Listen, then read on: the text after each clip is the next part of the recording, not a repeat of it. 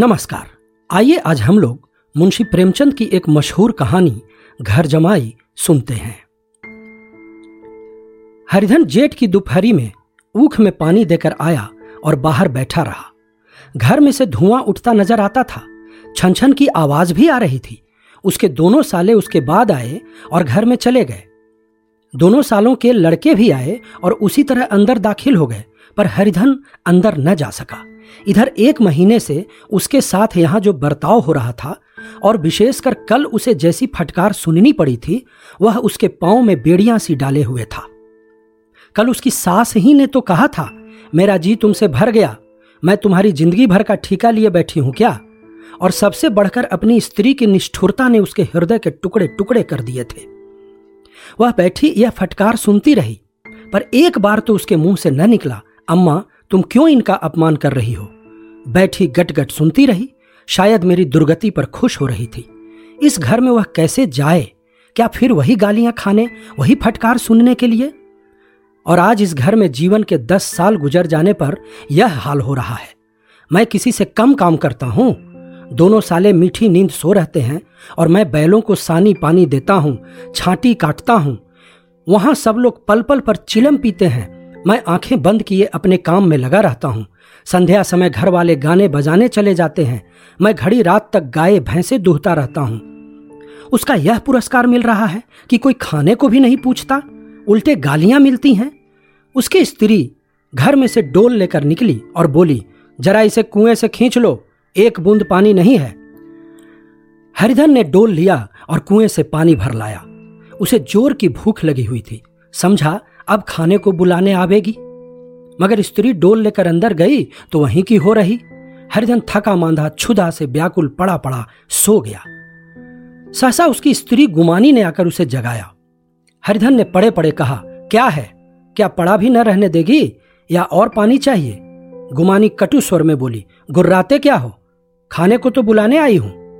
हरिधन ने देखा उसके दोनों साले और बड़े साले के दोनों लड़के भोजन किए चले आ रहे थे। उसकी देह में आग लग गई। मेरी अब यह नौबत पहुंच गई कि इन लोगों के साथ बैठकर खा भी नहीं सकता। ये लोग मालिक हैं, मैं इनकी जूठी थाली चाटने वाला हूँ, मैं इनका कुत्ता हूँ जिसे खाने के बाद एक टुकड़ा रोटी डाल दी जाती है। यही घर है जहाँ आज से दस साल पहले उसका कितना आदर सत्कार होता था। साले गुलाम बने रहते थे, सास मुंह जोहती रहती थी, स्त्री पूजा करती थी। तब उसके पास रुपये थे, जायदाद थे, अब वह दरिद्र है। उसकी सारी जायदाद को इन्हीं लोगों ने कूड़ा कर दिया। अब उसे रोटियों के भी लाले हैं। उसके जी में एक ज्वाला सी उठी कि इसी वक्त अंदर जाकर सास को और सालों को भिगो भिगो कर लगाए, पर जब्त करके रह गया। पड़े पड़े बोला, मुझे भूख नहीं है, आज न खाऊंगा। गुमानी ने कहा, न खाओगे मेरी बला से, हाँ नहीं तो खाओगे तुम्हारे ही पेट में जाएगा, कुछ मेरे पेट में थोड़े ही चला जाएगा। हरिधन का क्रोध आंसू बन गया। यह मेरी स्त्री है जिसके लिए मैंने अपना सर्वस्व मिट्टी में मिला दिया। मुझे उल्लू बनाकर यह सब अब निकाल देना चाहते हैं। वह अब कहाँ जाए, क्या करे। उसकी सास आकर बोली, चलकर खा क्यों नहीं लेते जी, रूठते किस पर हो। यहाँ तुम्हारे नखरे सहने का किसी में बूता नहीं है। जो देते हो वह मत देना, और क्या करोगे। तुमसे बेटी ब्याही है, कुछ तुम्हारी जिंदगी का ठेका नहीं लिखा है। हरिधन ने मरमाहत होकर कहा, हाँ अम्मा, मेरी भूल थी कि मैं यही समझ रहा था। अब मेरे पास क्या है कि तुम मेरी जिंदगी का ठेका लोगी। जब मेरे पास भी धन था तब सब कुछ आता था, अब दरिद्र हूं, तुम क्यों बात पूछोगी। बूढ़ी सास भी मुंह फुलाकर भीतर चली गई। बच्चों के लिए बाप एक फालतू सी चीज है, एक विलास की वस्तु है, जैसे घोड़े के लिए चने या बाबुओं के लिए मोहन भोग। माँ रोटी दाल है। मोहन भोग उम्र भर न मिले तो किसका नुकसान है, मगर एक दिन रोटी दाल के दर्शन न हो तो फिर देखिए क्या हाल होता है। पिता के दर्शन कभी कभी शाम सवेरे हो जाते हैं। वह बच्चे को उछालता है, दुलारता है, कभी गोद में लेकर या उंगली पकड़कर सैर कराने ले जाता है, और बस यही उसके कर्तव्य की इति है। वह परदेश चला जाए, बच्चे को परवाह नहीं होती, लेकिन माँ तो बच्चे का सर्वस्व है। बालक एक मिनट के लिए भी उसका वियोग नहीं सह सकता। पिता कोई हो उसे परवाह नहीं, केवल एक उछलने कूदने वाला आदमी होना चाहिए, लेकिन माता तो अपनी ही होनी चाहिए। सोलहों आने अपनी, वही रूप, वही रंग, वही प्यार, वही सब कुछ। वह अगर नहीं है तो बालक के जीवन का स्रोत मानो सूख जाता है। फिर वह शिव का नंदी है जिस पर फूल या जल चढ़ाना लाजमी नहीं, अख्तियारी है। हरिधन की माता का आज दस साल हुए देहांत हो गया था। उस वक्त उसका विवाह हो चुका था। वह सोलह साल का कुमार था, पर मां के मरते ही उसे मालूम हुआ मैं कितना निसहाय हूं। जैसे उस पर उसका कोई अधिकार ही न रहा हो। बहनों के विवाह हो चुके थे, भाई कोई दूसरा न था। बेचारा अकेले घर में जाते भी डरता था। मां के लिए रोता था, पर मां की परछाई से डरता था।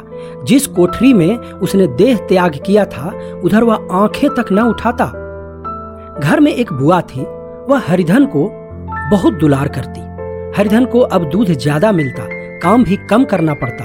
बुआ बार बार पूछती, बेटा कुछ खाओगे? बाप भी अब उसे ज्यादा प्यार करता। उसके लिए अलग एक गाय मंगवा दी।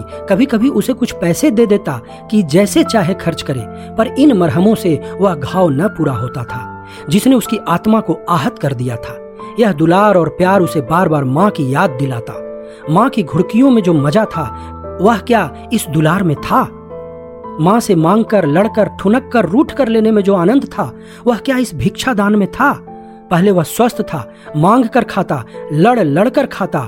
अब वह बीमार था। अच्छे से अच्छे पदार्थ उसे दिए जाते थे, पर भूख न थी। साल भर तक वह इस दशा में रहा। फिर दुनिया बदल गई। एक नई स्त्री जिसे लोग उसकी माता कहते थे उसके घर में आई और देखते देखते एक काली घटा की तरह उसके संकुचित भूमंडल पर छा गई। सारी हरियाली, सारे प्रकाश पर अंधकार का पर्दा पड़ गया। हरिधन ने इस नकली माँ से बात तक न की, कभी उसके पास गया तक नहीं। एक दिन घर से निकला और ससुराल चला आया। बाप ने बार बार बुलाया, पर उनके जीते जी वह फिर उस घर में ना आया। जिस दिन उसके पिता के देहांत की सूचना मिली, उसे एक प्रकार का ईर्ष्यामय हर्ष हुआ। उसकी आंखों से आंसू की एक बूंद भी ना आई। ससुराल के नए संसार में आकर हरिधन को एक बार फिर मातृ स्नेह का आनंद मिला। उसकी सास ने ऋषि वरदान की भांति उसके शून्य जीवन को विभूतियों से परिपूर्ण कर दिया। मरुभूमि में हरियाली उत्पन्न हो गई। सालियों की चुहल में, सास के स्नेह में, सालों के वाक विलास में और स्त्री के प्रेम में उसके जीवन की सारी आकांक्षाएं पूरी हो गईं। सास कहती, बेटा तुम इस घर को अपना ही समझो, तुम ही मेरी आंखों के तारे हो। वह उससे अपने लड़कों की, बहुओं की शिकायत करती। वह दिल में समझता था, सास जी मुझे अपने बेटों से भी ज्यादा चाहती हैं। बाप के मरते ही वह घर गया और अपने हिस्से की जायदाद को कूड़ा करके रुपयों की थैली लिए हुए आ गया। अब उसका दूना आदर सत्कार होने लगा। उसने अपनी सारी संपत्ति सास के चरणों पर अर्पण करके अपने जीवन को सार्थक कर दिया। अब तक उसे कभी कभी घर की याद आ जाती थी, अब भूलकर भी उसकी याद ना आती। मानो वह उसके जीवन का कोई भीषण कांड था जिसे भूल जाना ही उसके लिए अच्छा था। वह सबसे पहले उठता, सबसे ज्यादा काम करता। उसका मनोयोग, उसका परिश्रम देखकर गांव के लोग दांतों उंगली दबाते थे। उसके ससुर का भाग बखानते जिसे ऐसा दामाद मिल गया। लेकिन ज्यों-ज्यों दिन गुजरते गए उसका मान सम्मान घटता गया। पहले देवता, फिर घर का आदमी, अंत में घर का दास हो गया। रोटियों में भी बाधा पड़ गई, अपमान होने लगा। अगर घर के लोग भूखों मरते और साथ ही उसे भी मरना पड़ता तो उसे जरा भी शिकायत न होती। लेकिन जब देखता और लोग मूंछों पर ताव दे रहे हैं, केवल मैं ही दूध की मक्खी बना दिया गया हूं, तो उसके अंतःस्थल से एक लंबी ठंडी आह निकल आती। अभी उसकी उम्र पच्चीस ही साल की तो थी। इतनी उम्र इस घर में कैसे गुजरेगी? और तो और उसकी स्त्री ने भी आंखें फेर लीं। यह उस विपत्ति का सबसे क्रूर दृश्य था। हरिधन तो उधर भूखा प्यासा चिंतादाह में जल रहा था। इधर घर में सास जी और दोनों सालों में बातें हो रही थी।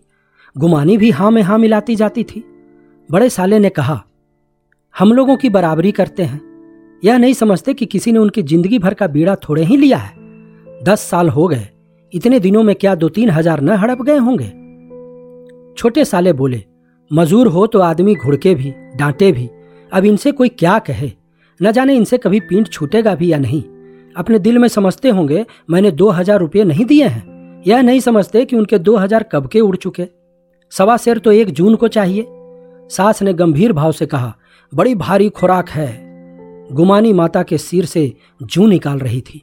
सुलगते हुए हृदय से बोली, निकम्मे आदमी को खाने के सिवा और काम ही क्या रहता है। बड़े साले ने कहा, खाने की कोई बात नहीं है, जिसकी जितनी भूख हो उतना खाए, लेकिन कुछ पैदा भी तो करना चाहिए।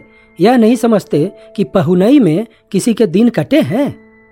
छोटे साले ने कहा, मैं तो एक दिन कह दूंगा, अब अपनी राह लीजिए, आपका कर्जा नहीं खाया है। गुमानी घर वालों की ऐसी ऐसी बातें सुनकर अपने पति से द्वेष करने लगी थी। अगर वह बाहर से चार पैसे लाता तो इस घर में उसका कितना मान सम्मान होता, वह भी रानी बनकर रहती। न जाने क्यों कहीं बाहर जाकर कमाते उसकी नानी मरती है। गुमानी की मनोवृत्तियां अभी तक बिल्कुल बालपन की सी थीं।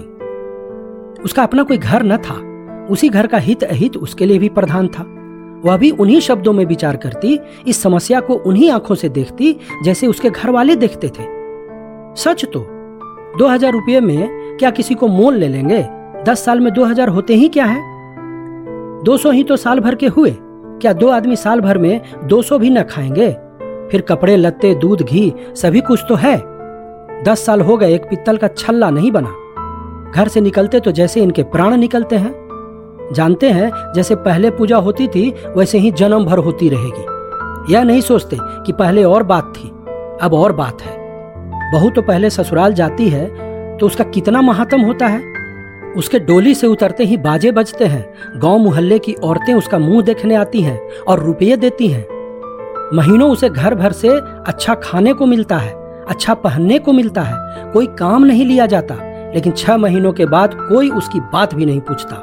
वह घर भर की लौंडी हो जाती है। उनके घर में मेरी भी तो वही गति होती। फिर काहे का रोना। जो यह कहो कि मैं तो काम करता हूं तो तुम्हारी भूल है, मजूर की और बात है। उसे आदमी डांटता भी है, मारता भी है, जब चाहता है रखता है, जब चाहता है निकाल देता है, कसकर काम लेता है। यह नहीं कि जब जी में आया कुछ काम किया, जब जी में आया पढ़कर सो रहे। हरिधन अभी पड़ा अंदर ही अंदर सुलग रहा था कि दोनों साले बाहर आए और बड़े साहब बोले, भैया उठो, तीसरा पहर ढल गया, कब तक सोते रहोगे, सारा खेत पड़ा हुआ है। हरिधन चट उठ बैठा और तीव्र स्वर में बोला, क्या तुम लोगों ने मुझे उल्लू समझ लिया है। दोनों साले हक्का बक्का हो गए। जिस आदमी ने कभी जबान नहीं खोली, हमेशा गुलामों की तरह हाथ बांधे हाजिर रहा, वह आज एकाएक इतना आत्माभिमानी हो जाए, यह उनको चौंका देने के लिए काफी था। कुछ जवाब न सूझा। हरिधन ने देखा इन दोनों के कदम उखड़ गए हैं, तो एक धक्का और देने की प्रबल इच्छा को न रोक सका। उसी ढंग से बोला, मेरी भी आंखें हैं, अंधा नहीं हूं, न बहराही हूं। छाती फाड़ कर काम करूं और उस पर भी कुत्ता समझा जाऊं। ऐसे गधे कहीं और होंगे। अब बड़े साले भी गर्म पड़े, तुम्हें किसी ने यहां बांध तो नहीं रखा है। अब की हरिधन लाजवाब हुआ, कोई बात न सूझी। बड़े ने फिर उसी ढंग से कहा, अगर तुम यह चाहो कि जन्म भर पाहुने बने रहो और तुम्हारा वैसा ही आदर सत्कार होता रहे तो यह हमारे वश की बात नहीं है। हरिधन ने आंखें निकालकर कहा, क्या मैं तुम लोगों से कम काम करता हूं। बड़े साले ने पूछा, यह कौन कहता है। हरिधन, तो तुम्हारे घर की नीति है कि जो सबसे ज्यादा काम करे वही भूखों मारा जाए। बड़े ने कहा, तुम खुद खाने नहीं गए, क्या कोई तुम्हारे मुंह में कौर डाल देता। हरिधन ने ओठ चबाकर कहा, मैं खुद खाने नहीं गया, कहते तुम्हें लाज नहीं आती। बड़े ने फिर पूछा, नहीं आई थी बहन तुम्हें बुलाने। छोटे साले ने कहा, अम्मा भी तो आई थी, तुमने कह दिया मुझे भूख नहीं है तो क्या करती। सास भीतर से लपकी चली आ रही थी। यह सुनकर बोली, कितना कहकर हार गई, कोई उठे न तो मैं क्या करूं। हरिधन ने विष खून और आग से भरे हुए स्वर में कहा, मैं तुम्हारे लड़कों का जूठा खाने के लिए हूं। मैं कुत्ता हूं कि तुम लोग खाकर मेरे सामने रूखी रोटी का टुकड़ा फेंक दो। बुढ़िया ने ऐंठ कर कहा, तो क्या तुम लड़कों की बराबरी करोगे। हरिधन परास्त हो गया। बुढ़िया ने एक ही वाक प्रहार में उसका काम तमाम कर दिया। उसकी तनी हुई भवें ढीली पड़ गईं, आंखों की आग बुझ गई, फड़कते हुए नथने शांत हो गए। किसी आहत मनुष्य की भांति वह जमीन पर गिर पड़ा। क्या तुम मेरे लड़कों की बराबरी करोगे, यह वाक्य एक लंबे भाले की तरह उसके हृदय में चुभता चला जाता था। न हृदय का अंत था, न उस भाले का अंत था। सारे घर ने खाया पर हरिधन न उठा। सास ने मनाया, सालियों ने मनाया, ससुर ने मनाया, दोनों साले मनाकर थक गए। हरिधन न उठा। वहीं द्वार पर एक टाट पर पड़ा था, उसे उठाकर सबसे अलग कुएं पर ले गया और जगत पर बिछाकर पड़ा रहा। रात भीग चुकी थी। अनंत प्रकाश में उज्जवल तारे बालकों की भांति क्रीड़ा कर रहे थे। कोई नाचता था, कोई उछलता था, कोई हंसता था, कोई आंखें मीचकर फिर खोल देता था। रह रहकर कोई साहसी बालक सपाटा भरकर एक पल में उस विस्तृत क्षेत्र को पार कर लेता था और न जाने कहां छिप जाता था। हरिधन को अपना बचपन याद आ गया, जब वह भी इसी तरह क्रीड़ा करता था। उसकी बाल स्मृतियां उन्हीं चमकीले तारों की भांति प्रज्वलित हो गईं। वह अपना छोटा सा घर, वह आम के बाग जहां वह केरियां चुना करता था, वह मैदान जहां वह कबड्डी खेला करता था, सब उसे याद आने लगे। फिर अपनी स्नेहमयी माता की सदैव मूर्ति उसके सामने खड़ी हो गई। उन आंखों में कितनी करुणा थी, कितनी दया थी। उसे ऐसा जान पड़ा मानो माता आंखों में आंसू भरे उसे छाती से लगा लेने के लिए हाथ फैलाए उसकी ओर चली आ रही है। वह उस मधुर भावना में अपने को भूल गया। ऐसा जान पड़ा मानो माता ने उसे छाती से लगा लिया है और उसके सिर पर हाथ फेर रही है। वह रोने लगा, फुट फुट कर रोने लगा। उसी आत्मसम्मोहित दशा में उसके मुंह से यह शब्द निकला, अम्मा तुमने मुझे इतना भुला दिया। देखो तुम्हारे प्यारे लाल की क्या दशा हो रही है। कोई उसे पानी को भी नहीं पूछता। क्या जहां तुम हो वहां मेरे लिए जगह नहीं है। सहसा गुमानी ने आकर पुकारा, क्या सो गए तुम? चलकर खा क्यों नहीं लेते? कब तक कोई तुम्हारे लिए बैठा रहे? हरिधन उस कल्पना जगत से क्रूर प्रत्यक्ष में आ गया। वही कुएं की जगत थी, वही फटा हुआ टाट, और गुमानी सामने खड़ी कह रही थी, कब तक कोई तुम्हारे लिए बैठा रहे। हरिधन उठ बैठा, मानो तलवार म्यान से निकालकर बोला, भला तुम्हें मेरी सूध तो आई? मैंने तो कह दिया था मुझे भूख नहीं है। गुमानी बोली, तो कै दिन ना खाओगे? अब इस घर का पानी भी ना पीऊंगा। तुझे मेरे साथ चलना है या नहीं? दृढ़ संकल्प से भरे हुए इन शब्दों को सुनकर गुमानी सहम उठी, बोली, कहां जा रहे हो? हरिधन ने मानो नशे में कहा, तुझे इससे क्या मतलब? मेरे साथ चलेगी या नहीं? फिर पीछे से न कहना मुझसे कहा नहीं। गुमानी आपत्ति के भाव से बोली, तुम बताते क्यों नहीं कहां जा रहे हो?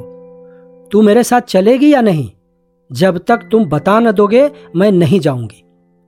तो मालूम हो गया तू नहीं जाना चाहती। मुझे इतना ही पूछना था। अब तक तो मैं आधी दूर निकल गया होता। यह कहकर वह उठा और अपने घर की ओर चला। गुमानी पुकारती रही, सुन लो सुन लो, पर उसने पीछे मुड़कर नहीं देखा। तीस मील की मंजिल हरिधन ने पांच घंटों में तय की। जब वह अपने गांव की अमराइयों के सामने पहुंचा तो उसकी मातृभावना उषा की सुनहरी गोद में खेल रही थी। उन वृक्षों को देखकर उसका विहल हृदय नाचने लगा। मंदिर का वह सुनहरा कलश देखकर वह इस तरह दौड़ा मानो एक छलांग में उसके ऊपर जा पहुंचेगा। वह वेग में दौड़ा जा रहा था मानो उसकी माता गोद फैलाए उसे बुला रही हो। जब वह आमों के बाग में पहुंचा, जहां डालियों पर बैठकर वह हाथी की सवारी का आनंद पाता था, जहां की कच्ची बेरों और लिसेड़ों में एक स्वर्गीय स्वाद था, तो वह बैठ गया और भूमि पर सिर झुकाकर रोने लगा मानो अपनी माता को अपनी विपत्ति कथा सुना रहा हो। वहां की वायु में, वहां के प्रकाश में मानो उसकी विराट रूपणी माता व्याप्त हो रही थी। वहां की अंगुल अंगुल भूमि माता के पद चिन्हों से पवित्र थी। माता के स्नेह में डूबे हुए शब्द अभी तक मानो आकाश में गूंज रहे थे। इस वायु और इस आकाश में न जाने कौन सी संजीवनी थी जिसने उसके शोकार्त हृदय को बालोत्साह से भर दिया। वह एक पेड़ पर चढ़ गया और अधर से आम तोड़ तोड़ कर खाने लगा। सास के वह कठोर शब्द, स्त्री का वह निष्ठुर आघात, वह सारा अपमान वह भूल गया। उसके पांव फूल गए थे, तलवों में जलन हो रही थी, पर इस आनंद में उसे किसी बात का ध्यान न था। सहसा रखवाले ने पुकारा, वह कौन ऊपर चढ़ा हुआ है रे? उतर अभी, नहीं तो ऐसा पत्थर खींचकर मारूंगा कि वहीं ठंडे हो जाओगे। उसने कई गालियां भी दी। इस फटकार और इन गालियों में इस समय हरिधन को अलौकिक आनंद मिल रहा था। वह डालियों में छिप गया, कई आम काट काट कर नीचे गिराए और जोर से ठट्ठा मारकर हंसा। ऐसी उल्लास से भरी हुई हंसी उसने बहुत दिन से न हंसी थी। रखवाले को वह हंसी परिचित सी मालूम हुई, मगर हरिधन यहां कहां, वह तो ससुराल की रोटियां तोड़ रहा है। कैसा हंसोड़ था, कितना चिबिल्ला। न जाने बेचारे का क्या हाल हुआ, पेड़ की डाल से तालाब में कूद पड़ता था। अब गांव में ऐसा कौन है? डांट कर बोला, वहां बैठे बैठे हंसोगे तो आकर सारी हंसी निकाल दूंगा, नहीं तो सीधे से उतर जाओ। वह गालियां देने जा रहा था कि एक गुठली आकर उसके सिर पर लगी। सिर सहलाता हुआ बोला, वह कौन शैतान है? नहीं मानता? ठहर तो, मैं आकर तेरी खबर लेता हूं। उसने अपनी लकड़ी नीचे रख दी और बंदरों की तरह चटपट ऊपर चढ़ गया। देखा तो हरिधन बैठा मुस्कुरा रहा है। चकित होकर बोला, अरे हरिधन, तुम यहाँ कब आए? इस पेड़ पर कब से बैठे हो? दोनों बचपन सखा वहीं गले मिले। यहाँ कब आए? चलो घर चलो भले आदमी। क्या वहां आम भी मयसर न होते थे? हरिधन ने मुस्कुरा कर कहा, मंगरू, इन आमों में जो स्वाद है वह और कहीं के आमों में नहीं है। गांव का क्या रंग ढंग है? मंगरू ने कहा, सब चैन चान है भैया, तुमने तो जैसे नाता ही तोड़ लिया। इस तरह कोई अपना गांव घर छोड़ देता है? जब से तुम्हारे दादा मरे सारी गृहस्थी चौपट हो गई। दो छोटे मोटे लड़के हैं, उनके किए क्या होता है? हरिधन ने कहा, मुझे अब उस गृहस्थी से क्या वास्ता है भाई, मैं तो अपना ले दे चुका। मजूरी तो मिलेगी ना, तुम्हारी गया मैं ही चरा दिया करूंगा, मुझे खाने को दे देना। मंगरू ने अविश्वास के भाव से कहा, अरे भैया, कैसी बात करते हो, तुम्हारे लिए जान तक हाजिर है। क्या ससुराल में अब न रहोगे? कोई चिंता नहीं, पहले तो तुम्हारा घर ही है, उसे संभालो। छोटे छोटे बच्चे हैं, उनको पालो। तुम नई अम्मा से नाहक डरते थे, बड़ी सीधी है बेचारी, बस अपनी माँ ही समझो, तुम्हें पाकर तो निहाल हो जाएगी। अच्छा, घरवाली को भी तो लाओगे? हरिधन ने कहा, अब उसका मुंह न देखूंगा, मेरे लिए वह मर गई। मंगरू ने कहा, तो दूसरी सगाई हो जाएगी। अब का ऐसी मेहरिया ला दूंगा कि उसके पैर धो धो कर पियोगे, लेकिन कहीं पहली भी आ गई तो? हरिधन ने कहा, वह ना आएगी। हरिधन अपने घर पहुंचा तो दोनों भाई भैया भैया कहते हुए भीतर दौड़े और मां को खबर दी। उस घर में कदम रखते ही हरिधन को ऐसी शांत महिमा का अनुभव हुआ मानो वह अपनी मां की गोद में बैठा हुआ है। इतने दिनों ठोकरें खाने से उसका हृदय कोमल हो गया था। जहां पहले अभिमान था, आग्रह था, हेकड़ी थी, वहां अब निराशा थी, पराजय थी और याचना थी। बीमारी का जोर कम हो चला था, अब उस पर मामूली दवा भी असर कर सकती थी। किले की दीवारें छिद चुकी थी, अब उसमें घुस जाना असाध्य न था। वही घर जिससे वह एक दिन विरक्त हो गया था, अब गोद फैलाए उसे आश्रय देने को तैयार था। हरिधन का निर्वलंबन मन यह आश्रय पाकर मानो तृप्त हो गया। शाम को बीमाता ने कहा, बेटा, तुम घर आ गए, हमारे धन भाग। अब इन बच्चों को पालो, माँ का नाता न सही, बाप का नाता तो है ही। मुझे एक रोटी दे देना, खाकर एक कोने में पड़ी रहूंगी। तुम्हारी अम्मा से मेरा बहन का नाता है, उस नाते से भी तो तुम मेरे लड़के होते हो। हरिधन की मातृविहल आंखों को बीमाता के रूप में अपनी माता के दर्शन हुए। घर के एक एक कोने में मात्र स्मृतियों की छटा चांदनी की भांति छिटकी हुई थी। बीमाता का प्रौढ़ मुखमंडल भी उसी छटा से रंजित था। दूसरे दिन हरिधन फिर कंधे पर हल रखकर खेत को चला। उसके मुख पर उल्लास था और आंखों में गर्व। वह अब किसी का आश्रित नहीं, आश्रयदाता था, किसी के द्वार का भिक्षुक नहीं, घर का रक्षक था। एक दिन उसने सुना, गुमानी ने दूसरा घर कर लिया। मां से बोला, तुमने सुना काकी, गुमानी ने घर कर लिया? काकी ने कहा, घर क्या कर लेगी, ठट्ठा है।